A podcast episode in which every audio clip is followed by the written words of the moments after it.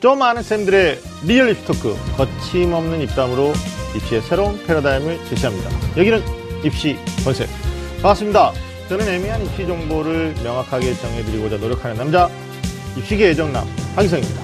자 오늘 저와 함께 하실 분들 먼저 소개해드리겠습니다. 입시 본색의 주제남이시죠? 우리 윤신혁 선생님 나오셨습니다. 반갑습니다. 네, 안녕하세요. 입시 본색의 주제남 일산 대진고등학교의 윤신혁입니다. 반갑습니다. 네. 네, 지금 반갑습니다. 요즘 근황은 네. 어떠십니까? 바쁜 4월 보내고 계실 텐데. 네, 저는 3월만 바, 3월만 바쁠 줄 알았더니 예. 4월도 바쁘더라고요. 근데 그렇죠. 학생들 보니까 학생들도 음. 이제 뭐 3학년 학생들은 3월, 4월 가릴 것 없이 바쁘구나 이런 생각이 듭니다. 그렇죠. 네. 알겠습니다. 아, 그리고, 어, 오늘의 입시본색 초대 손님이시죠? 어, 직접 소개해 주시면 괜찮을 것 같은데. 선생님, 인사해 네, 주시죠. 네. 네, 안녕하십니까. 2주 만에 돌아온 예, 영동고등학교 교사 김호성입니다. 예, 중간고사가 이제 코앞인데 예, 저희 어떤 이런 도움들이 중간고사를 준비한 학생들에게도 크게 아마 도움이 되리라 생각하고 네. 예, 제가 기꺼이 나왔습니다. 네, 네. 감사합니다. 네, 뭐, 늘 느끼는 거지만 이 동굴 목소리. 네? 네. 네, 목소리가 굉장히 중점이셔가지고, 음. 어, 남자인 제가 들어도, 아니, 그, 우리, 어, 20원색에 네. 실제로 그 어머니들이 댓글을 다시잖아요. 음. 그, 듣, 뭐, 애청하시거나 네, 네. 청취하시는 분들이. 근데, 뭐, 그 댓글 중에 제가 우연히 봤는데, 뭐 선생님들의 중저음 목소리가 음. 너무 듣기 편안하다, 뭐, 이런 글을 남기신 분이 있더라고요. 저는 이렇게 중점 스타일은 아닌데 그냥 하던 대로 하세요. 또 듣기. 편하, 또 듣기 편하다니. 아, 그 목소리 막 제작진 나가려고. 자, 오늘 김호 쌤. 그럴까요? 김호 쌤이 중점으로 네. 하고 네, 평상대로 알겠습니다. 자기 톤으로 하시면 되겠습니다. 하여튼 뭐, 어, 다시 뵙게 돼서 2주 만에 네. 선생님 되게 반가운데 오늘 선생님 다시 모신 이유가 있어요. 주제 좀 말씀해 주시죠. 네, 맞습니다. 우리가 이제 입시 본색에서 삼, 그 대학 입시 2019 학년도 입시장 뜯어보기를 연속적으로 우리가 다루어 봤는데 네. 이제 우리 학생들이 이제 뜯어봤으니까 그럼 나는 이런 생각이 들 때거든요. 네. 그래서 그 중에서 우리 학생이 가장 고민하는 그런 전형이 있습니다. 그게 왜냐하면 그 전국적으로 따져봤을 때 규모는 이제 점점 줄어들어서 이렇게 네. 문이 점점 좁아지고 있는 것 같지만 왠지 내가 가는 대학 가고 싶은 대학들은 족족 다 이걸 보는 것 같은 그런 전형이 있는데 네. 그게 바로 논술 전형입니다. 그래서 네, 네. 논술 전형은 바늘구멍 어, 논술로 대학 가자라는 네. 주제로 같이 네. 이야기를 나눠보도록 하겠습니다. 네, 알겠습니다. 뭐 입시 본색의 주제남이시기도 하시지만 네. 우리 윤시영 쌤은 예전부터 인문계 논술 전문가 네, 네. 활동을 하셨고 학생들이 네. 도움 주고 계시고 또 자연 계열에서는 이분이 거성이세요. 네, 우리 음. 영동고등학교 김호 선생님 아마 오늘 최고의 조언을 해줄 수 있을 거라고 저는 생각을 해보겠습니다. 뭐 말씀하신 대로 점사 축소되고 있다고 하긴 하는데 네. 실제로 또 어떻게 보면 서울 수도권 아이들의 응시 비율이 가장 높은 게 또 논술 전형이거든요. 음, 그러니까 교과 경쟁력이 좀 부족한 친구들이 이제 도전할 수밖에 없는 건데 자 오늘 논술 전형은 누가 지원할 수 있고 또 나는 지원할 수 있을지 음. 네. 고민하는 학생들에게 오늘 이 시간이 어, 상당한 도움이 되기를 좀 바라겠습니다. 자 본격적으로 입시 본색 시작해 보겠습니다. 꽉 막힌 입시 전략부터 수준별 입시 정보까지 매주 금요일 밤 입시 본색이 입시의 모든 것을 알려드리겠습니다. 입시라면 좀 안다는 쌤들의 리얼 입시 토크 입시 본색. 네. 주제 말씀하실 때 그 선생님 얘기하셨잖아요. 네. 논술 전형 고민하는 친구들의 가장 큰 이제 이유는 네. 너무 문이 좁아지고 있다. 네, 옛날에 맞아요. 진짜 많이 뽑았는데 하여튼 교육부의 대입 정책 간소화 또 네. 논술 전형에 대한 축소 흐름 이게 좀 이어지고 있단 말이에요. 특히 음. 지난해에는 논술 전형으로 상당히 많이 뽑았던 어떻게 보면 최대 어, 음. 대학이라고 봤던 고려대학교가 그렇죠. 아, 논술 전형을 이제 폐지했죠. 핫 이슈, 핫 이슈였죠. 핫 네. 이슈였죠. 네.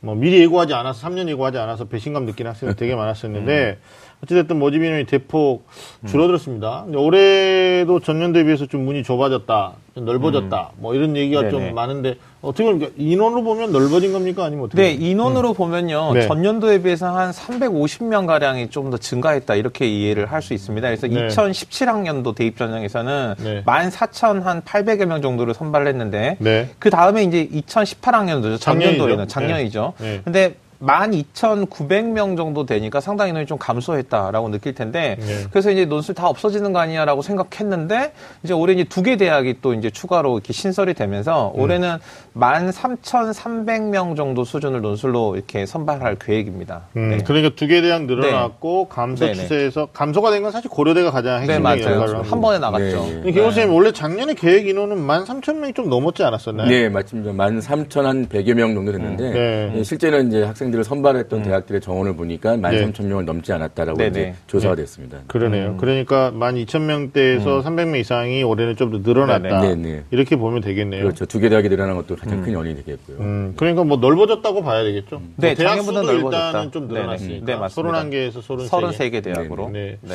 이게 뭐 2학년이나 1학년 학부모님들한테서는 질문이 나올 수 있는 얘기인데 네, 네. 그럼 31개에서 30대, 33개 대학으로 늘어났다면 교육부에 특별한 제재가 없는 한은 논술 인원을 늘릴 수도 있는 포석 아니냐 네, 이렇게 네. 볼 수도 있는데 선생님 생각 어떠십니까? 내년에 없어지는 건가요? 아니면 뭐 그렇죠. 저도 학교 현장에 있지만 지금 현재 1학년 입학생들까지도 일단 네. 논술은 일단 유효하다라고 보고 지금 준비는 같이 하고 있습니다. 네. 뭐 그것은 뭐 말씀드린 대로 지금 대학 정원에 해당하는 부분이 일단 조금이나마 늘어나는 그런 추세도 보여주고 네. 대학도 늘어나고 있기 때문에 네. 더군다나 또 시험 자체가 워낙 이제 학교의 교육 과정을 준수하는 쪽에 어, 그러니까 고등학생들을 많이 이해해주는 그런 차원으로 이제 출제를 하기 때문에 그런 부분이라면 충분히 바람직한 전형이 아닐까라는 생각으로 일단은 저희가 조심스럽게 준비를 하고 있습니다. 그러니까 소위 이제 말하는 역전이 가능한 수시 전형. 음. 네네. 그러니까 뭐 교과, 네. 어, 초등학교 과정부터 고등학교 과정 12년 동안 정말 책임감 있고 성실하게 했던 애들이 교과형 가고 네. 거기에 성격까지 좋아가지고 오지랖 우주 최강의 오지랖으로 막 활동 엄청나게 해가지고 막 교무실 막 문턱이 닳도록 자기 주도성을 가지고 하는 애들이 비교과 만들어서 학종 가는데. 논술은 이제 어떤 애들이 가야 되는지 우리가 좀 더 얘기하겠지만 네. 실제로 어떻게 보면 이제 그 우리 학생들이 2019학년도 전형 계획에 대한 모집 비율을 딱 이렇게 놓고 보면 네. 교과형은 전국 대학이 41.4%나 네. 되고 뭐 종합은 24.3%인데 음, 네. 논술은 꼴랑 3.8%란 말이에요. 네. 우유 수준이죠. 네. 우유 수준. 근데 선생님 네. 실제적 네. 프로테이지는 또 그렇지 않죠. 어, 그럼요. 일단 음. 저희가 이제 정시수시 전체 대입 정원의 총 이제 분모분에 네. 그 논술로 뽑는 인원을 따지면 역시 4% 정도가 안 되는 이제 작다라고 할 수 있지만 네. 어, 논술을 실시하는 대학들의 총 정원을 분모로 삼았을 때는 이게 대략 한 15% 내외가 나오기 때문에 이 정도면 상당히 영향력이 큰 거다. 그렇죠. 예, 정시까지 제외하는 상태가 아니라 포함한 상태이기 때문에 네네. 예, 상당히 의미 있다라고 볼 수 있는 거죠. 그러니까 뭐 학종을 뜨는 해, 뭐 논술을 지는 해 이렇게 일반화하기에도 문제가 있는 것 같아요. 그럼요. 지금 현재 함께 가고 있는 해. 그렇죠. 함께 가고 있는 애. 네네네. 그리고 선생님 말씀하신 것처럼 그 이상하게 내가 생각하는 대학들은 논술을 본단 말이죠. 맞아요. 그러니까 네. 주요 대학 기준. 전국 대학으로 하면 3.8%지만 네. 주요 10개 대학을 하면 17%거든요. 네. 어디 그 선생님들은 그 자신의 신체 중에서 가장 살이 많은 부위가 어디라고 생각하십니까? 그걸 굳이가 얘기해야 되나요? 우리가 네, 얘기. 딱 보고 알 수 있긴 한데 손등이요. 우리 보통 손등이요. 네. 저는 발등이요. 네, 어, 뭐 새로운 이론인데요. 손등, 발등 고민해 봐야 되는데 보통은 이렇게 배가 살이 많을 거다라고 네. 생각하지만 배는 보통 지방이 많이 모여 있고, 네. 그러니까 살에 해당하는 뭐 이런 근육 엉덩이나 음. 아니면 뭐 운동량이 높은 팔이나 다리 이런 데 있잖아요. 그래서 네네. 계륵이라고 들어보셨잖아요. 계륵. 네네. 이 갈비뼈 사이에 있는 닭, 이 음. 닭갈비 이거 살 뭐 먹잘 거 없지 않아라고 하는 뭐 이런 있어. 이야기도 음. 있잖아요. 근데 이게 그래서 3.8% 이러면 이게 계륵 전형이냐 이렇게 어. 생각할 수 아, 있지만 네. 주요 대학 관점에서 보면 소갈비 전형이다 음, 이렇게 생각하셔도 그렇죠. 예. 네. 될것 특수부위다, 같아요. 그렇죠. 음. 특수부위다. 네. 네네. 어찌됐든 뭐 논술 인원이 소폭 늘어나느냐 줄어드느냐. 말은 많지만 네. 일단 10개 대학 기준으로 보면 논술련이 전체 모집 인원의 거의 40% 육박해요. 네, 맞습니다. 네, 38.9%니까. 보통 이제 학생들이 음. 이제 아직 이제 4월이니까 아직은 10개 대학을 주요 타겟으로 생각을 하잖아요. 네, 그래서 그런 관점에서 생각을 해보면은 음, 네. 이 뭐 논술 전형이 전체에서 뭐 한 40% 가까이 되니까 신경이 계속 쓰이겠죠. 그렇죠. 네. 그리고 뭐 네. 20% 넘는 대학도 뭐 네, 서강대. 네, 성균관대 성균관대 같은 경우는. 네. 어, 뽑고 있으니까 물론 여기서 이제 또 주목할 점이 어, 논술 준비 대상자가 인문계냐 네. 음. 혹은 또 자연계냐에 때좀 달라요. 그러니까 어, 저희들이 대학별로 좀 분석을 2019학년 것도 해봤는데 네. 어, 실제 모집 계획 인원상에 인문계보다는 또 자연계 인원을 음. 더 많이 뽑는 대학들이 많아요. 그러니까 실제로 이제 자연계 논술의 메커니즘 우리가 뒤에서도 말씀드리겠지만 수능 공부, 내신 공부와 직결되어 있는 수학과학이잖아요. 네네. 음. 그러니까 자연계 학생들이 비교하기 어려웠을 거다. 또 특목 자사에 너네 경쟁하기 네. 어려울 거다. 그러니까 논술을 좀 더 많이 뽑고 있는 거. 그래서 우리가 여기서 한 가지 더 짚어드리면 그냥 전년도보다 많아졌어요, 적어졌어요 이게 아니고 뭐 전년 대비 우리 대학이 몇 퍼센트 뽑아 이게 아니고 좀 더 디테일하게 들어가서 나는 이과인데 음. 그럼 실제로 모집 정원이 몇 명이고 전체 인원의 분모로 아까 말씀하셨던 음, 걸 이것도 네네. 한번 어, 우리 학생들이 좀 짚어봤으면 좋겠다. 그러니까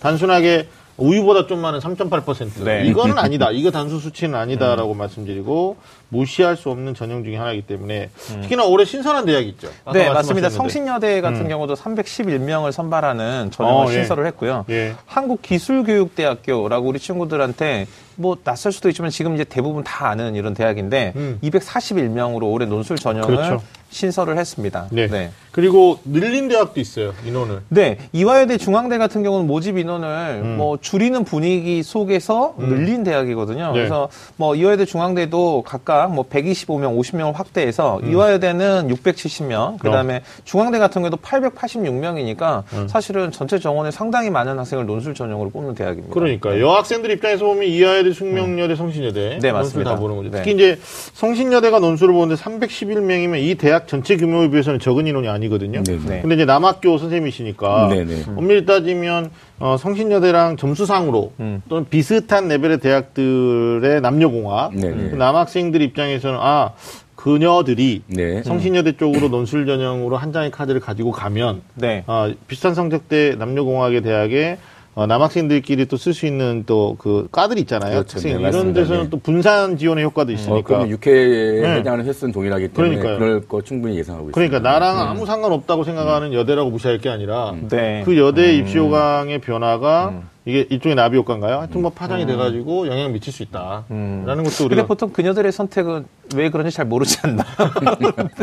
아니 근데 논술을. 보는 거니까요. 예. 네, 맞습니다. 맞다 안 맞다 하는 네. 건데.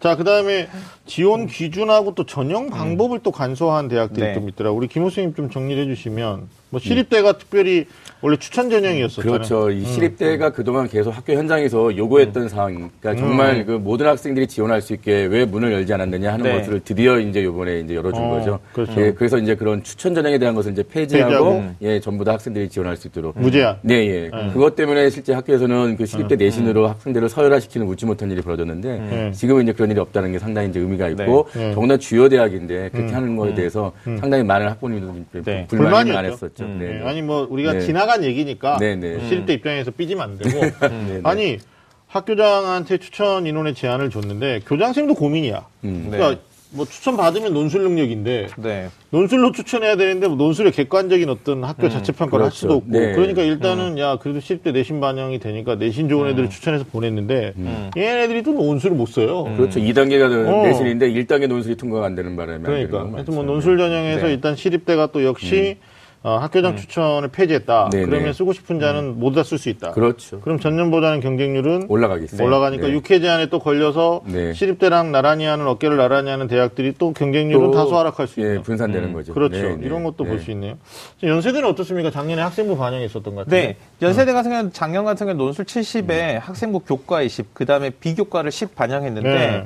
이제 올해 논술 100%로 변경을 했습니다. 그래서 네. 실제로 전형 논술 전형을 간소화한 대학 중에서 가장 파격적이라고 할 수 있고요. 네. 그다음에 최상위권 대학에서는 논술을 지금 치르고 있는 유일한 대학이 있잖아요. 서- 서영고 그렇죠. 네. 그래서 논술 전형, 특히 연세대 논술 전형이 이번에 핫 이슈가 될 걸로 예상이 됩니다. 네. 교세. 네, 네. 음, 이과 논술은 답이 있다고 해도 과언이 아니죠. 답이 있습니다. 네. 예, 그러니까 네. 연세대 자연계 지원하는 친구들은 학생부를 보지 않아도 논술을 잘 쓰고 체제를 맞추면 합격한다. 그렇죠. 네. 이렇게 되는 건데 네, 네.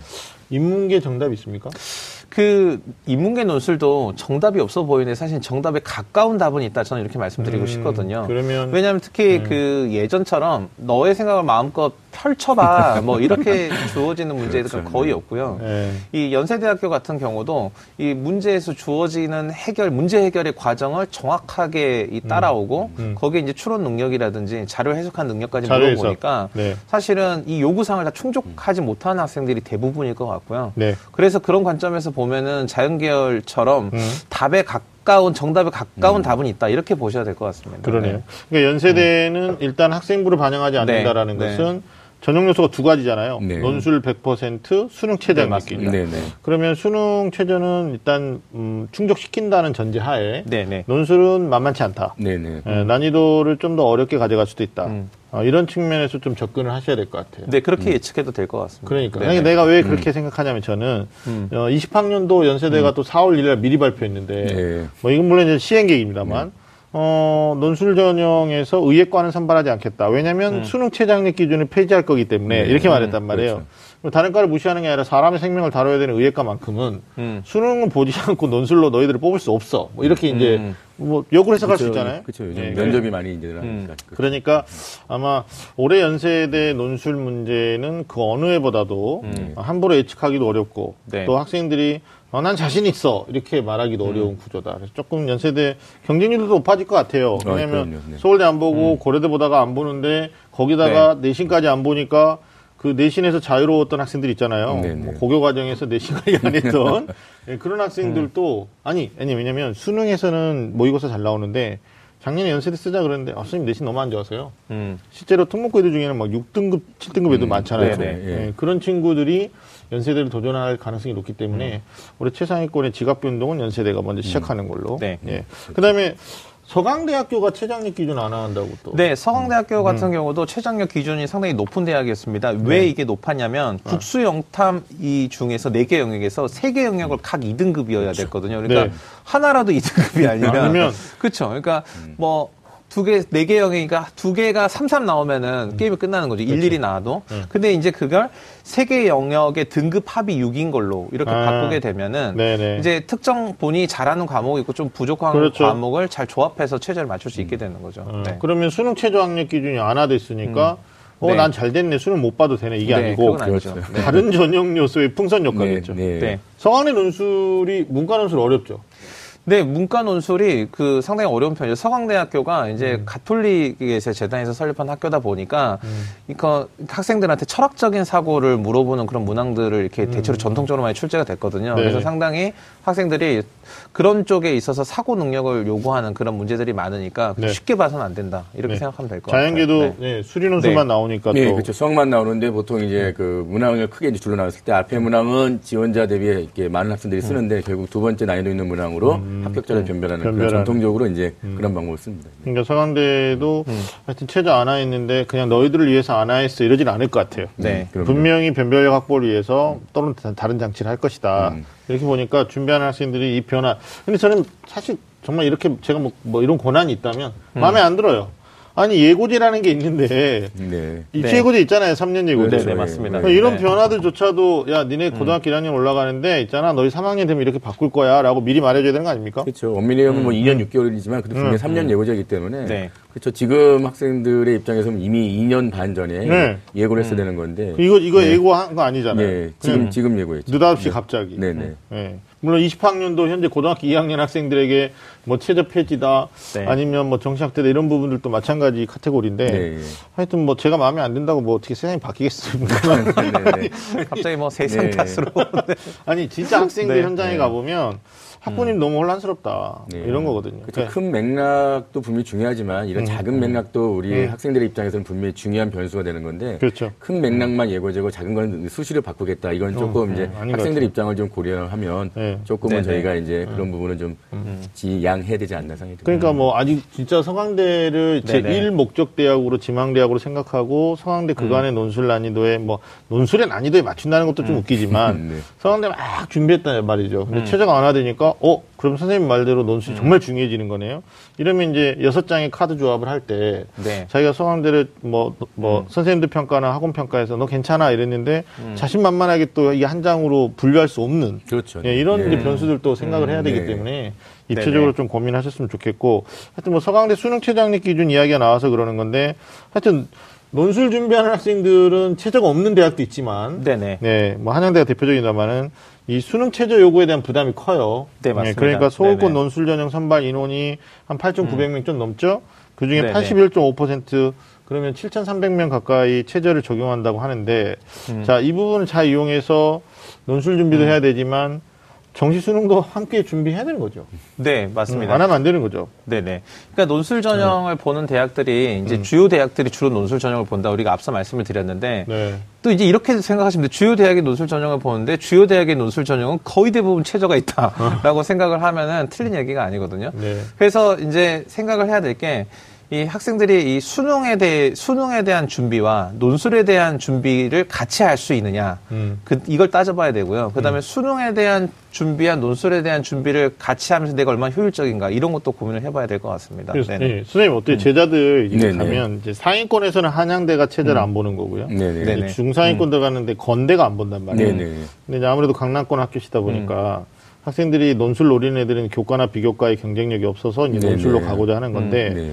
예전에 체제를 반영했던 건국대가 안 하니까 경쟁력이 높아졌단 어, 말이에요. 엄청 올라갔죠. 네. 네. 그만큼 이제 수능에 대한 부담 없고 네네. 근데 실제로 논술을 못 쓰는데 합격할 수는 없잖아요. 네, 그렇죠. 그러니까 이게 너무 당연한 그렇죠. 질문인데. 모든 전형은 그 전형을 제일 잘해야 합격하는 거지. 네. 논술 전형에 학생부 교과 성적이 높다고 합격하는 건 아니기 때문에 네. 분명히 논술을 잘하는 게 맞는데요. 네. 지금 이제 말씀하신 그 수능 체제를 이제 그 없애는 때의 어떤 그런 효과, 물론 지원율이 높아져서 대학도 상당히 이제 음. 여러 가지 홍보 나 학생들의 어떤 모집에 이런 부분이 원활할 수 있지만 네. 허수가 너무 많이 이제 지원한다. 음. 예, 다시 얘기해드리면 실제 시험 보고 싶은 학생들의 심리를 실제 교묘하게 방해할 수 있는 네. 정말 아이들은 자기가 100대 1이냐 50대 1이냐 그 그렇죠. 체감하는 어떤 난이도가 다르거든요. 네. 그런 부분에서 정말 실질 반영률이 아무리 낮다라고 저희가 이렇게 안심을 시켜도 음. 결국은 많은 학생들이 지원하는 그런 경향에 대해서는 학생들이 자기가 자신이 있음에도 불구하고 음. 시험 당일까지 상당히 떠는 그런 모습이 있어서 음. 조금 더 이제 그 대학들이 수능 체제를 이렇게 완화시켜주고 없애주는 음. 그런 부분에 해당을 할 때 학생들은 거기에 맞게 전략을 분명히 음. 어, 여기에 지원자 중에 경쟁률이 나와 경쟁하는 사람들은 다가 아니다. 음. 항상 그런 식의 어떤 심리적인 안정감에 대한 교육도 분명히 필요하다. 필요하다고 봐요. 네, 그러니까. 이게 현장에 계신 선생님, 특히 우리 네네. 기상대 나오시는 선생님들이 네. 아마 대부분 다 그렇게 하세요. 그러니까 논술 전형에 어, 지원을 하고 그대가 원서를 쓰는 대학이 최저 기준을 반영하지 않더라도 결국 논술 문제의 성격을 들어가 음. 네네네. 보면 뭐 사실 인문계 논술은 국어 사회하고도 연관이 없다고 할 수는 없잖아요. 그럼요. 아주 밀접한 연관이 있죠. 그렇죠. 특히나 최근에는 이 논술에서 주어진 그 제시문으로 주어지는 그런 자료나 이런 네. 텍스트들이 음. 이 학교에서 배우는 교육과정 안에서 출제하기 위해서 대학이 노력하고 있거든요. 네. 공교육 정상화에 대학이 기여해야 된다라는 그런 음, 음. 모든 그걸 다 같이 목표를 같이 하고 있기 때문에 그래서 이 수능 교 출제 범위랑 논술 출제 범위가 사실 동일하다라고 생각하고 준비를 해야 되는 겁니다. 기본적으로. 그러니까 아니 제가 네. 이 말씀 왜 드렸냐면 네. 아니 진짜 실제 강남도 아니고 내신도 안 좋고 음. 모의고사도 안 좋아요. 그러니까 네네. 이제 내신도 안 좋고 모의고사도 안 좋으니까 음. 아 그럼 저 수시로 가야 되는데 논술이라는 답까지는 왔어요. 네. 근데 네. 이 친구가 최저 적용 안 하는 대학으로만 여섯 장을 딱 고르고 수능 소위 네. 말 수포 네. 수능 포기 음. 딱 하고 논술을 하는데 그런 친구들이 좋은 결과가 나올 수가 없, 더라고요 어, 그렇죠. 일단 지금 그 수능 체제가 없는 대학 여섯 장을 음. 학생들이 이제 보통 이제 쓴다라고 하는 사례가 분명히 있긴 있습니다. 근데 네. 아시겠지만 워낙 이제 대학의 편차가 또 크다 네네. 보니까 상위권 대학교 또 중상위권 대학교, 중위권 대학교 나눠서 쓰는데 네. 실제는 대학마다 약간 난이도의 어떤 차이가 있다 보니까 실제 그 난도 차에 대한 그런 부분을 아이들이 인식 못하고 무조건 기회라고 다 쓰는데 결국은 가서 자기들이 이렇게 풀 수 있는 문항이나 이런 것들이 제한돼 있거든요. 네. 예, 그래서 오히려 수능 체제가 없는 그런 대학들에 대한 어떤 지원은 분명히 여섯 장을 다 쓰는 게 아니라 네. 정말 자기가 몇 장에 해당하는 카드를 차라리 조금 더 수능 성적을 올려서 네. 수능 체제를 마칠 수 있는 가능성이 있는 그런 대학에 해당하는 부분을 네. 일부러 한두 장에 써놓고 거기에 맞춰 자기가 더 정시 그렇죠. 공부를 그렇죠, 그렇죠. 주력할 수 있는 어떤 그런 마음. 그래야 또 역시 논술도 그렇게 풀수 있기 때문에 동시에 두 네. 개가 같이 간다는 느낌을 학생들이 해줘야 되는데 말씀하신 대로 그냥 수능을 포기하게 되면 결국은 논술 자체도 결- 결국은 자기가 최선을 다해서 할수 있는 그런 상황이 안 나온다는 거. 그러니까 이제 수능을 포기하고 논술 전형으로 내가 대학을 한번 승부를 보겠다라고 생각한 친구들이 논술이 글짓기라고 착각하는 친구들이거든요. 네, 그래서 네. 수능을 포기하고 논술을 준비하니까 오늘부터 일기를 쓰겠습니다. 네. 그다음에 네, 네. 전국 101장을 한번 고루 나가보겠습니다. 그러면 제가 논술 잘 쓸 수 있을 것 같아요. 이렇게 생각하는 친구들은 하나도 성공 못합니다. 그러니까. 일단은 수능과 연관성이 있으므로 최저를 요구하는 대학이 이제 상위권은 뭐 세개 합, 아까 서강대가 대표적이었는데요. 그다음에 이제 두 개 합을 요구하는 대학도 또 있거든요. 네, 그렇죠. 기본적으로 2등급 안 돼도 네. 3등급을 충족시키는 음. 또 영어 절대 평가로 바뀌었기 때문에 영어는 실제로 70점 넘기면 또 3등급이란 말이에요. 네, 네. 28점 넘기면 2등급이고 음. 뭐 이런 맥락에서 수능을 마지막까지 가지고 가면서 논술도 공략해야 결국은 여섯 장의 원서를 쓸 때 선택폭이 넓어요. 네. 근데 논술 전형 뭐 선생님들도 어, 뭐 현장에서 특히 기본 선생님은 음.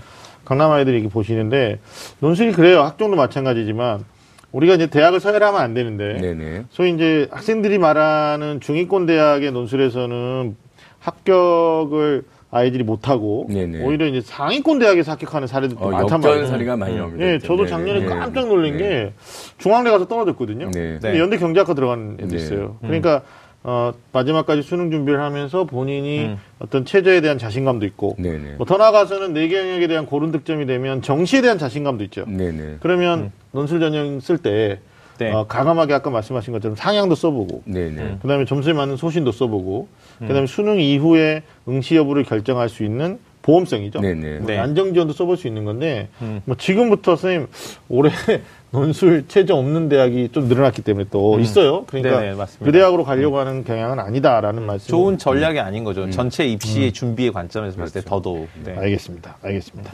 자, 논술고사 반영 비율이 대학에 따라 좀 차이가 있긴 한데, 어, 일단 논술교사가 논술 전형에서는 우리 김호 선생님 말씀하신 네. 것처럼 가장 중요한 핵심 요소니까, 네네. 이게 이제 당락을 음. 결정 짓는다라고 보는데, 어, 자연계 학생이 무조건 수학 1등급 한다고, 음. 모의고사에서 과학 1등급 한다고 논술 가서 잘 보는 거 아니죠? 어, 그렇죠. 네. 그러니까 논술 합격생들을 좀 추정해 보니까 그래도 그 학생들은 대체로 이제 수학에 대한 네. 내신이나 그다음에 이제 그 수능에 대한 그 성적들이 좀 높은 학생이 네. 좀 수월하게 붙더라지 네. 성적이 높다고 다 붙는 거 아니고 낮다고 떨어지는 건 아니지만 그래도 어느 정도 네. 기본적인 것은 학교 내신과 네. 예, 수능 점수가 조금 높은 아이들이 예. 그래도 기본적으로 이렇게 수학과 관련된 그 수리 논술 부분은 좀 무난히 쓰고 보더라. 예. 근데 아니 이거는 좀 짚고 넘어가요. 네. 어머니도 많이 네, 질문하는 네, 자연계 네, 네. 선생님 자연계 전문가시니까 그 수학을 30문제 푸는데 시간이 부족한 애가 있어요. 네, 수능에서요. 네. 엄청 느리네. 네, 네, 그런데 네. 이제 디테일은 강하죠. 네. 근데 논술 문제는 많은 문항이 아니거든요. 네, 예. 그러니까 모의고사만 보면 막 4등급이에요. 네. 특히 6평이나 9평은 졸업생이 들어오니까 네. 등급컷이 네, 높아지잖아요. 맞습니다. 네.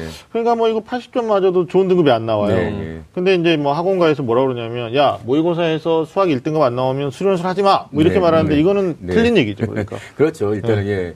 뭐 1등급이 안 나와도 분명히 하는 건 맞는데 예. 지금 저희도 이렇게 논술은 조금 네. 이제 많은 시간을 두고 음. 너가 천천히 생각한 다음에 쓸 수 있게 해준다. 물론 수능 시험에 비해서는 객관식을 고르는 시험에 비해서는 분명히 그렇게 사고력을 주는 건 맞는데 네. 여기도 상당히 시간이 촉박합니다. 예. 그야말로 시간 싸움을 하는 거기 때문에 문제를 이해하고 문제를 풀고 그다음에 그 주어진 답안지 옆에 그 사이즈 안에 자기의 답을 다 집어넣고 그거를 검토하고 확인하는데 그런 것들이 하나하나 문항별로 소문항 따져보면 맞- 거의 어, 그렇죠. 10분이 안 되는 시간 동안 풀어야 되기 아, 때문에 네. 이렇게 따지면 훈련이 안 됐을 때는 정말 그 학생들이 1등급이어도 안 되는 상황이 계속 나오는 거죠. 그러니까 왜냐면 제가 네. 엄마들 어머니들 중에 네네. 예, 충분히 그러실 수 있어요. 네네. 예, 이게 논술에 대한 깊이 있는 어떤 메커니즘에 대한 이해가 안 되셔서 음. 수능 끝나고 하죠. 뭘요? 수리 논술을요? 이런 어머니도 계셔요. 네. 그거는 불가하다라고 말해도 단정할 수 있을까요? 그 저는 뭐 경험적으로 보면 가능한 음. 그 자연계 같은 경우는 가능합니다. 근데 다만 그 수학이나 어떤 과학에 대한 어떤 실력 자체가 이 학생이 분명히 음. 보장이 돼 있더라도 대학별로 유형에 맞는 답안지 작성 력에 대한 연습이 네. 안돼 있거나 그다음 모의 논술에 대한 이해가 안 돼 있으면 네. 예, 절대 합격에 대한 어떤 보장은 아, 예, 안 된다. 매우 낮다. 네. 유형 얘기하셨는데 그러면 자연계도 수리 논술만 나오는 대학도 있고요. 어 그렇죠. 네. 네. 그다음에 수리과학 나오는 대학도 있고 그런데 그것도 좀 선생님 말씀. 예, 보통 자연계 학생들은 대부분 수학은 다 보는 거고요. 이제 네. 그 과학에 해당하는 부분들이 네. 지금 이제 서울에 있는 대학들 중에 이제 몇 개 대학 안 합니다. 지금 연세대학교 하고 있고요. 대표적이죠. 예, 성균관대, 중앙대, 뭐 경희대, 네, 네, 건국대 정도 하고 있고 이제 숭실대도 일부 하고 있고요. 네. 그러니까 정말 대학 수로 보면 거의 다, 다 수리 논술을 중심으로 본다라고 보시고 일부 대학이 이제 과학 논술을 같이 선택형으로 할 수 있고 또 과학을 약간 통합형으로 정말 이게 과학 문제 맞나 싶은 어떤 그런 식의 선택형으로 이제 통합형으로 하고 있는 동국대학교가 동국대학교. 있고 예. 예. 그다음에 약간 이제 그런 항공대학교 이학계 같은 경우는 조금 더그 언어 관련된 그런 부분을 같이 또 접목시키기도 하고 해서 네, 네. 조금씩 약간 대학별로 유형이 조금 다르고 뭐 카톨릭 대학교 학과별로 네, 네. 약간 다른 형태는 있지만 대략적으로 보면 수학은 대세고 모든 학교가 다 하는 거고 과학은 아까 말씀드린 주요 대학들 연대, 중앙대, 경희대, 성균관대, 건국대, 숭실대 같은 대학들이 이제 자기들이 선택형으로 한다. 자, 특히 이제 선택형 같은 경우 이제 two 과목까지 하느냐 이런 부분이 또 가장 맞아요, 이제 맞아요. 사회학생들의 고민인데 음, 네. 실제는 two를 하는 대학은 또 몇 개가 없습니다. 이, 음, 이 중에도 예 연세대 같은 경우에 해당하는 부분, 네. 중앙대, 경희대 아마 네. 요 세 대학이라고 보시면 되겠습니다. 그러네. 성균관대도 작년부터 벌써. one으로만. 하도록 했기 때문에 네. 더 이제 안타까운 건 자연계에서 지구과학이죠. 정말 지구과학 하는 학생들 인원수가 어마어마하게 뭐, 많은데 60% 넘어가죠. 예, 음. 그 학생들이 수능도 준비하고 학교 내신도 철저히 준비했던 아이들이 네. 지구과학 시험 문제를 풀 수 있는 대학이 실제는 출제 가능한 대학 자체밖에 안 돼서 네. 지금 연세대 같은 경우, 네네. 뭐 경북대 같은 경우 이 두 대학밖에 없다 보니까 실제는 학생들이 대부분 다 지구과학을 선택하고도 다시 물리나 화학이나 생명과학 원에 네. 해당하는 과목들을 논술로 예, 준비해야 논술로 준비해야 되는 그런 또 부담감을 예, 제공하고 있다는 것도 좀 문제가 되는 거죠. 굉장히 빠르게 말씀해 주셨는데 중요한 대목이 two 과목이 출제가 네. 되느냐 안 되느냐. 네. 근데 본인은 서울대 안 갈 거고 뭐 카이스트 안 갈 거니까 수능에서 two를 안 한다. 음. 그러면 실제 two 과목 지- 어, 응시가 되는 대학의 준비는 별도 준비가 또 돼야 되는 거죠. 음. 그다음에 지구과학 선택자가 지금 진격의 지구가 네, 네. 거의 64%가 넘어가는데 수능에서 지구과학 선택하고 물화생에서 하나잖아요. 네. 근데 지구과학이 안 나오니까 결국은 또 논술 준비하려면 그래서 이제 제가 드리고 싶은 질문이 과학 논술 보는 대학이 많지 않아요. 네, 네. 그런데 주요 대학이 연대성대가 걸리고 네. 경희대도 있고 중앙대도 네. 있다 보니까 그러면 학생들하고 이렇게 어머니들 질문하시는 것 중에 선생님은 수리 논술만 보면 네. 학생들 입장에서는 단조로운 거죠. 네. 편해지는 거죠. 네. 근데 실제로는 정말 잘 써야 네. 오히려 과학 논술이 있는 대학은 수리가 좀 모자라도 네, 그렇죠. 과학으로 좀 이렇게 역전시키는 사례도 있다고 저는 어, 들었거든요. 그렇죠. 반영비 자체가 저는 40%가 과학이고 이제 60% 수학이다 보니까 음. 네네네. 실제는 수학으로 아이들이 보통 답안을 쓰다가 시간을 허비하는 경우가 많습니다. 연습이 그래요. 안 되면. 네. 그래서 실제 뭐 경희대 같은 경우는 아예 시험지를 먼저 과학부터 나눠줘가지고 네. 30분 동안 풀게 한 다음에 다시 남은 시간 90분을 수학 수리. 시험 문제를 다시 줘가지고 네. 둘을 동시에 아이들이 풀 수 있도록 하는 그런 또 배려까지 하거든요. 그러니까 그만큼 아이들이 이제 과학보다는 수학의 배점이 단순히 크다는 이유 하나만으로 음. 거기만 하고 아까 말씀하신 대로 이제 two 있는 대학 같은 경우는 어차피 자기가 준비한 게 아니니까 네네네. 예, 안 하게 되는 경우가 생기는 거죠. 그러니까 제가 이제 뭐 재작년인가요? 작년에 기억나는 학생 중에 하나가 정말 내신 안 좋고 네. 모의고사로는 인경기 안 돼요. 음. 인서울은 뭐 안 되고 네. 그러니까 이는 한반도를 생각해야 되는 정말 국수형 합의 20등급을 뭐 이렇게 생각하는 친구인데 네. 근데 네. 아니 마지막까지 노력은 했어요. 음. 그래가지고 실제로 과학 논술이 있는 대학에서 네. 그러니까 수리는 조금 자기가 못 봤는데 이걸로 네. 뒤집었다라고 이제 본인은 추정하고 있는 거예요. 네. 그러니까 오히려 중위권 학생들 중에서도 네. 어, 좀 남들이 귀찮아하는 거. 네. 결국은 자기 경쟁자들이 어느 쪽에 게이트에 서 있느냐에 따라서 네. 정체돼 있는 지체돼 있는 길로 가면 안 되잖아요. 네. 네. 그런 측면 도 또 아마 스님이 짚어주신 것 같고. 인문계 역시 네. 논술의 형태가 좀 다른데 어느 네. 논술만 나오는 게 아니죠. 또뭐 어느 네. 논술만 나오는 대학이 대부분 많은데 네네. 어떻습니까, 스님 정리해 주시죠. 네, 맞습니다. 보통 그 인문계 논술하면 일단 글로 풀어서 쓰면 되지 않냐라고 생각해서 특히 학생들도 그렇고 학부모들도 그렇고 이런 얘기 많이 하시거든요.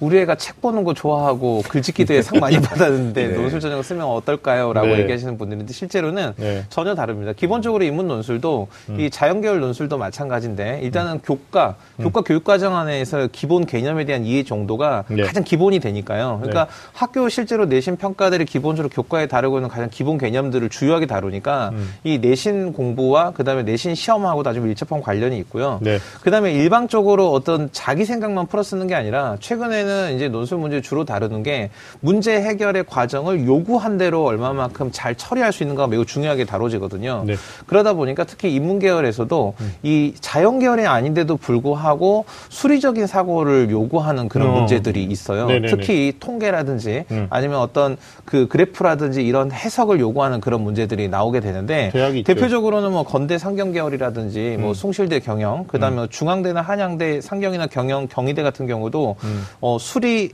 수리적인 사고를 요구하는 그런 문항들이 나오는 거죠. 근데 그게 왜 필요한지를 잠깐 생각을 해보면 음. 네. 사실은 기존에 있었던 어떤 인문 사회적인 문제는 음. 이전 사회에서는 어떤 하나의 이론으로 설명이 되거나 네. 아니면 어떤 하나의 어떤 그 이론가의 해석으로 설명이 됐는데 음. 최근에 어떤 인문사회 문제는 겉보기에는 아무 이상 없는데 음. 이거 어떤 수리적으로 통계를 하거나 아니면 어떤 경향을 비교해 보거나 이런 과정에서 문제가 드러나는 것들이 많거든요. 네. 그래서 단지 그냥 현상만 가지고 볼 수 없는 문제를 심층적으로 이해하기 위해서는 음. 이런 사회 현상들을 수리적인 사고를 통해서 분석할 수밖에 없는 거죠. 그래서 네. 이런 것들이 물어지고 그리고 특히 이 경영이라든지 상경 계열들은 당연히 기본적으로 물어보는 거고요. 그 다음에 대학들 교육 목표가 세 개를 좀 들었다 놨다 하고 싶다 이런 글로벌? 대학들이 있어요. 네, 그러니까 뭐 외대나 아니면은 뭐 여성 글로벌한 여성 인재를 육성한 뭐 이대나 뭐 이런 대학들 또는 경희대나 이런 대학들은 영어에 대한 이 자료를 분석하시는 능력을 평가하기 위해서 영어 제시문 같은 것을 물어보는 네네네. 그런 문제를 출제하고 있습니다. 그다음에 아까 네. 잠깐 연세대 얘기 때 네. 나왔는데 그 자료 해석을 요구하는 네, 맞습니다.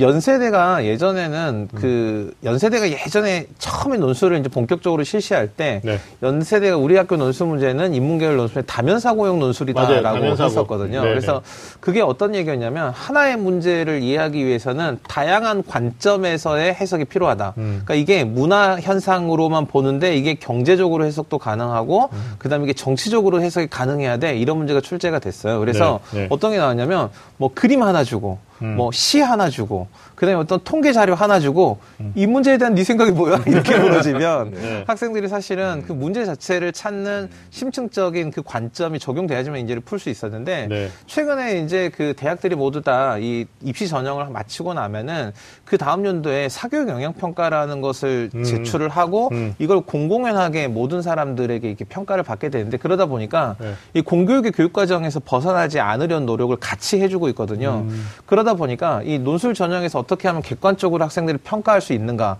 이게 뭐냐면 채점자가 문제를 출제한 사람이 이 문제를 해결하는 과정의 절차하고 네. 이 관점하고 음. 그다음에 분석의 방법들을 명확하게 제시를 해주는 거죠. 그러면 네. 이 절차와 제시된 관점과 절차대로 문제를 풀지 않으면 문제를 풀 수 없는 거죠. 그러니까 결론적으로 말씀드리면 네. 사실 이제 요즘에 그 대학의 논술 문제는 비밀이 없어요. 음. 왜냐하면 대학이 모든 것 문제 공개하죠. 그 다음에 문제 해설 공개하죠. 그 다음에 이거 출처라든지 모범 답안도 이렇게 학생들이 답안 예시도 다 공개를 하거든요. 네. 그러다 보니까 학생들이 이런 것들을 관심을 가지고 준비를 해야지만 논술 전형을 준비할 수 있다. 이렇게 이해가 됩니다. 음. 뭐 똑같은 맥락에서 네네. 인문계 논술도 네. 직전에 준비한다. 뭐 아니면 뭐 네. 이게 이제 수능 전과 수능 후로 구분하는데 네. 네. 어, 수능 전은 이제 9월 모의 수능 끝나고 원서 접수를 하죠. 음. 그리고 9월 말이나 10월 초, 뭐 10월 중 중간에 이제 이렇게 논술 음. 보는 대표적으로 이제 건국대, 홍익대가 그렇죠. 수능 전에 보잖아요. 네. 네. 가톨릭 때도 있고, 그다음에 시립대도 작년에 수능 네, 전에 맞습니다. 네 개, 봤던 네 거. 개 맞습니다. 예.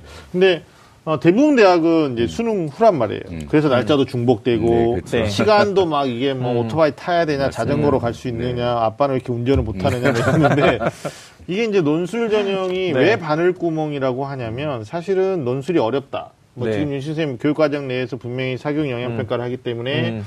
이미 공개하고 있어서 어, 괜찮다라고 말씀하시지만 실제로 준비 안 한 학생들은 네. 그렇죠. 음. 어려운 거 아니에요. 준비 안한 학생들한테는 네. 어려운 게 아니라 불가능한 불가능하다. 거죠. 네네네. 그러니까 인문계 네. 논술은 특히나 네. 좀 많이 써봐야 되는 거 아닙니까? 네. 제가 학부모 입장에서 질문 드리는 거예요. 네, 그래서 이제 제가 딱 핵심적인 답을 드리면 음. 이게 준비 안 되면 불가능해.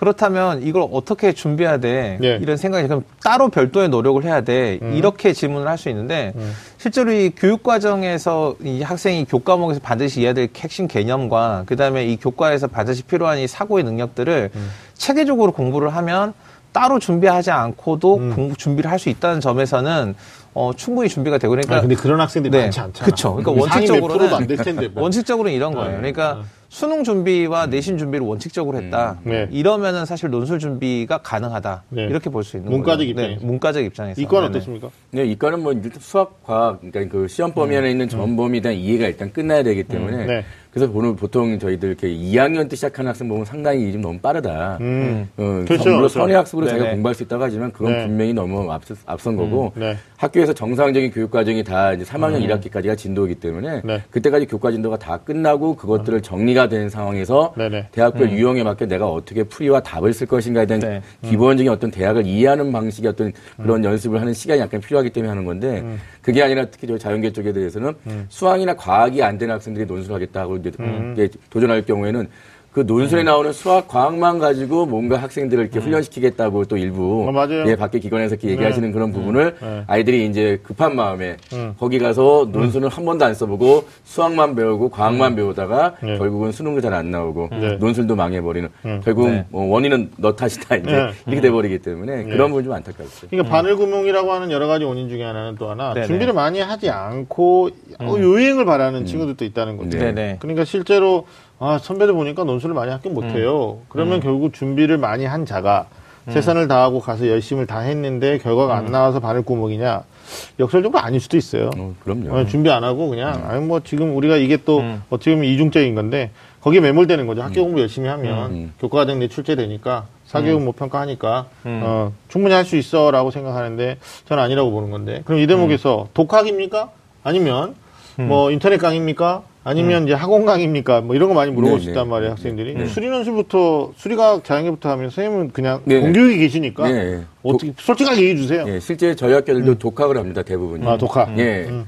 어디까지 이제 합격자를 다시 이제 저희가 한번 쭉 추적해보면. 추적해 보면 네. 결국 아이들이 처음에는 불안해서 이제 학원이나 이런 것을 이제 같이 하는데 막상 들어보니 내가 알고 있는 수학과학에 대한 설명 이런 것들은 굳이 들을 네. 필요가 없고 네. 결국 자기가 이제 그 대학에서 모의논술고사나 네. 아니면 대학에서 여러 가지 작년도 그 선행학습 영향 평가 자료 갖고 쭉 해석해 준 내용을 귀찮아서 정리가 안 됐을 때 가서 한번 듣는 그런 거에 대한 도움이지 본인이 준비가 되고 꼼꼼히 정리가 됐으면 네. 그때부터 써보면서 자기 답안을. 주변에 있는 자기와 비슷한 실력의 친구들과 맞바꿔보고 네네. 선생님께 의뢰해서 한번 어떤 뭐가 빠져 있느냐 이런 것들을 해서 실제 준비해서 가는 학생들이 대부분 합격한 거 보면 분명히 자연교육은 예, 독학이 우선인 거고요.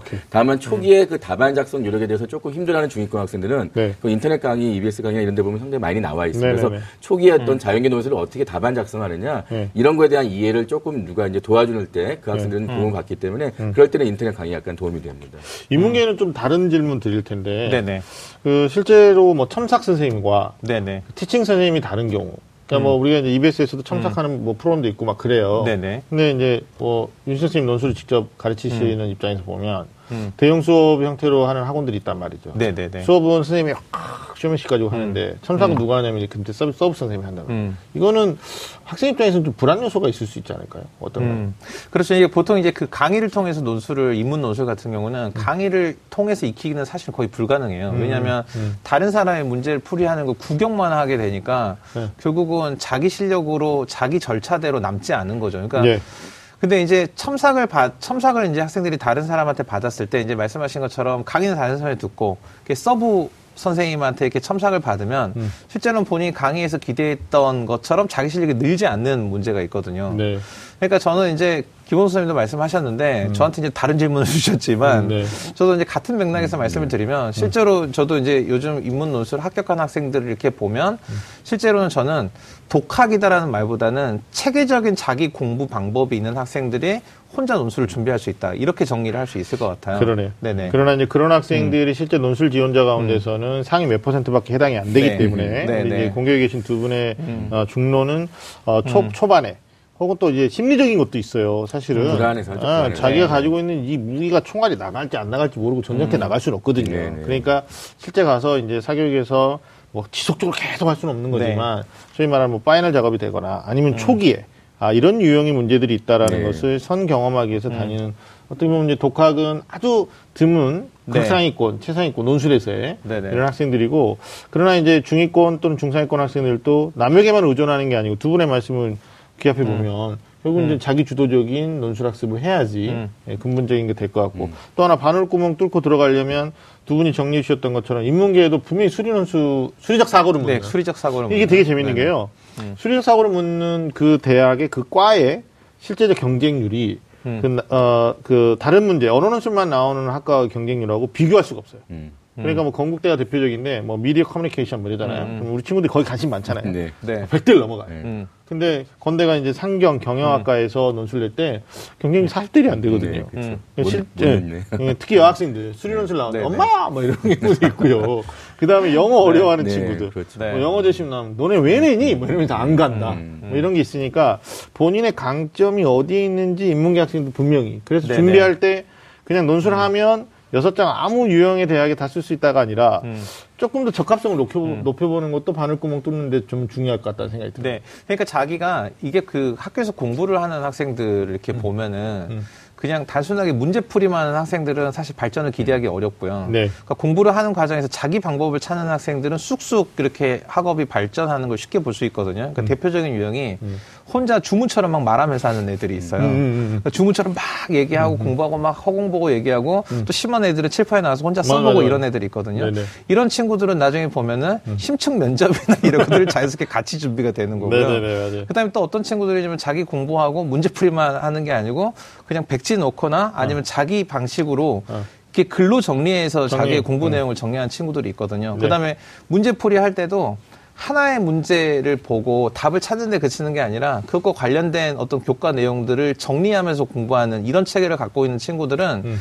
지금 당장 내가 논술 전형에 대한 어떤 고민이나 준비가 안 돼 있지만 음. 기본적으로 논술 학습 논술에 필요한 학습을 하고 있는 거거든요. 네. 이런 친구들이 이런 친구들이 논술 전형을 계획해 볼 수 있는 거죠. 그러니까 이런 친구들은 내가 내신이 조금 부족하고 수능에서 겨우 최저를 맞출까 말까 하고 그다음에 내가 종합 전형을 지원할 만한 어떤 특별한 학교 활동이 없이 내가 성실하게 공부만 했다라고 하면 논술 전형 아주 눈여겨 볼 만한 거죠. 그러네. 네네. 아니 김호 선생님도 실제 고3 담임 하실 네, 때 네, 네, 네. 올해는 안 하시는 걸로. 네, 우리는 안 하고 근데 있습니다. 고3 담임 하실 때 연초에 뭐 3월 학병 혹은 네. 4월 학병 네, 네. 또 중간고사 이렇게 보면서 아 얘는 교과 전형, 얘는 종합 전형, 또 얘는 논술 전형, 아니 얘는 아예 정시 뭐 이런 게 좀 보이시잖아요. 네, 그렇죠. 이제 제가 나름대로 이제 분리는 분류. 분리는 해놓죠. 네. 면담 과정에서 해야 되니까. 네. 네, 논술 대비 이렇게 조언하실 때.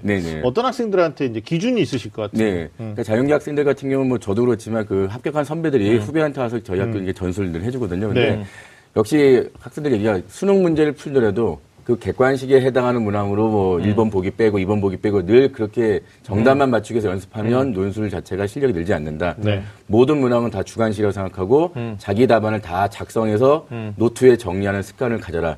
그래서 보통 저희가 오답 노트를 보통 많이 만들잖아요. 네. 그러니까 그런 과정에 모든 객관식 문항을 자기가 다 서술형으로 네, 풀면서 그거를 또 제한된 범위 안에 딱딱 정리하는 그런 네. 습관들이 결국 나중에 자기가 논술 준비할 때 네. 상당히 도움이 됐다는 것들을 아. 계속 전수하기 때문에 그런 네. 부분에서 네. 제가 똑같이 1등급 나눈 학생에서 누구는 객관식에서 이- 좀 이렇게 정형화돼서 1등급 받는 학생이 있고 수학을 네. 어떤 친구는 1등급인데 정말 꼼꼼히 하나하나 이렇게 풀어나가는 그런 학생이 있을 때 역시 그 둘을 좀 달리 분류하는 거죠. 알겠습니다. 음. 자 마지막으로 이제 질문 드리고 싶은 게 그 논술 전형에 어떤 학생들이 해야 되는지도 좀 말씀을 해주셨는데 어, 추천하는 학생들도 좀 말씀해 네네, 주셨고 네.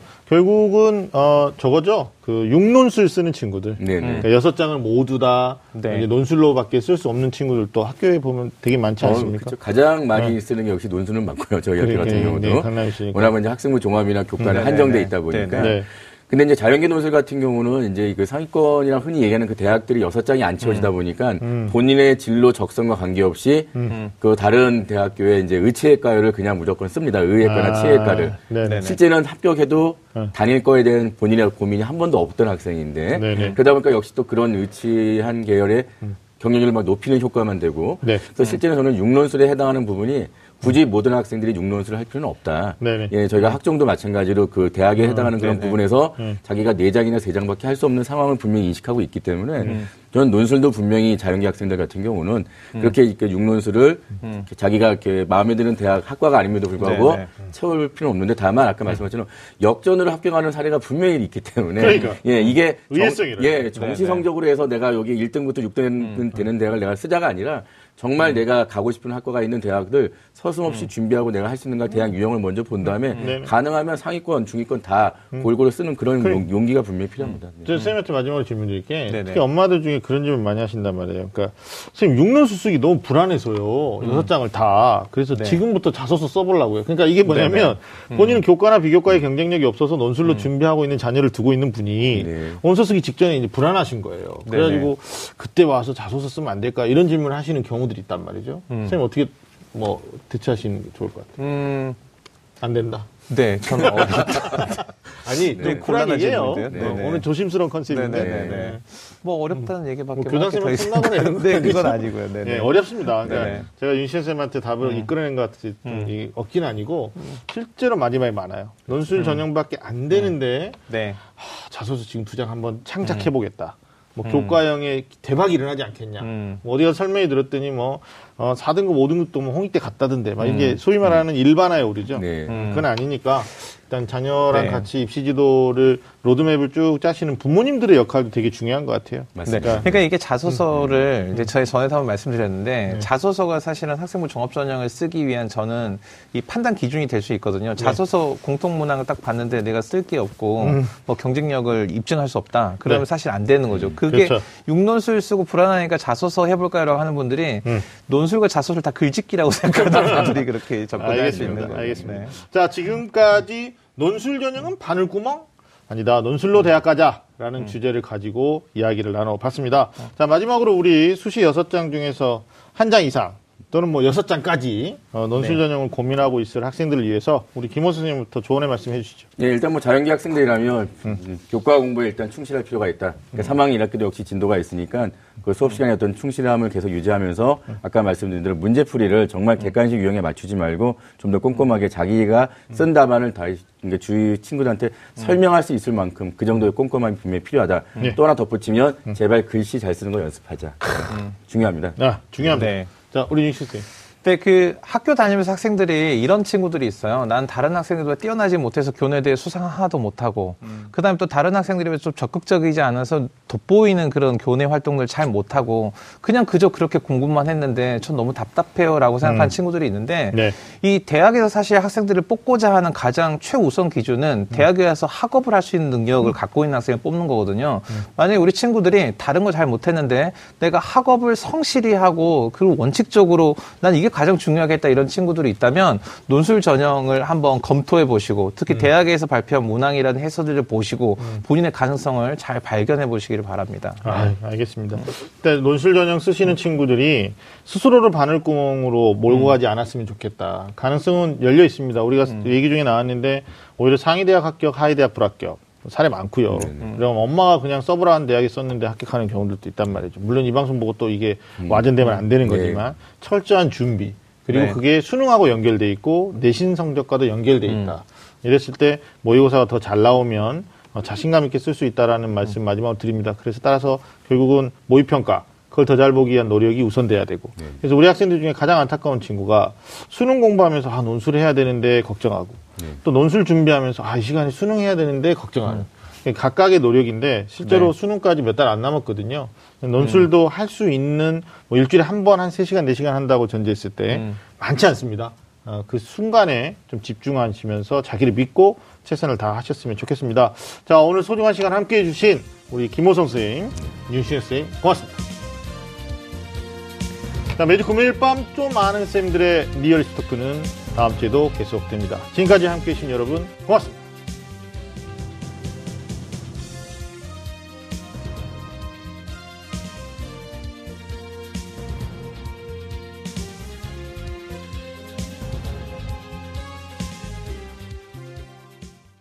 오늘 방송 좋았나요? 방송에 대한 응원 이렇게 표현해 주세요. 다운로드하기, 댓글 달기, 구독하기, 하트 주기. 더 좋은 방송을 위해 응원해주세요. 다운로드하기, 댓글 달기, 구독하기, 하트 주기. 기억하셨죠?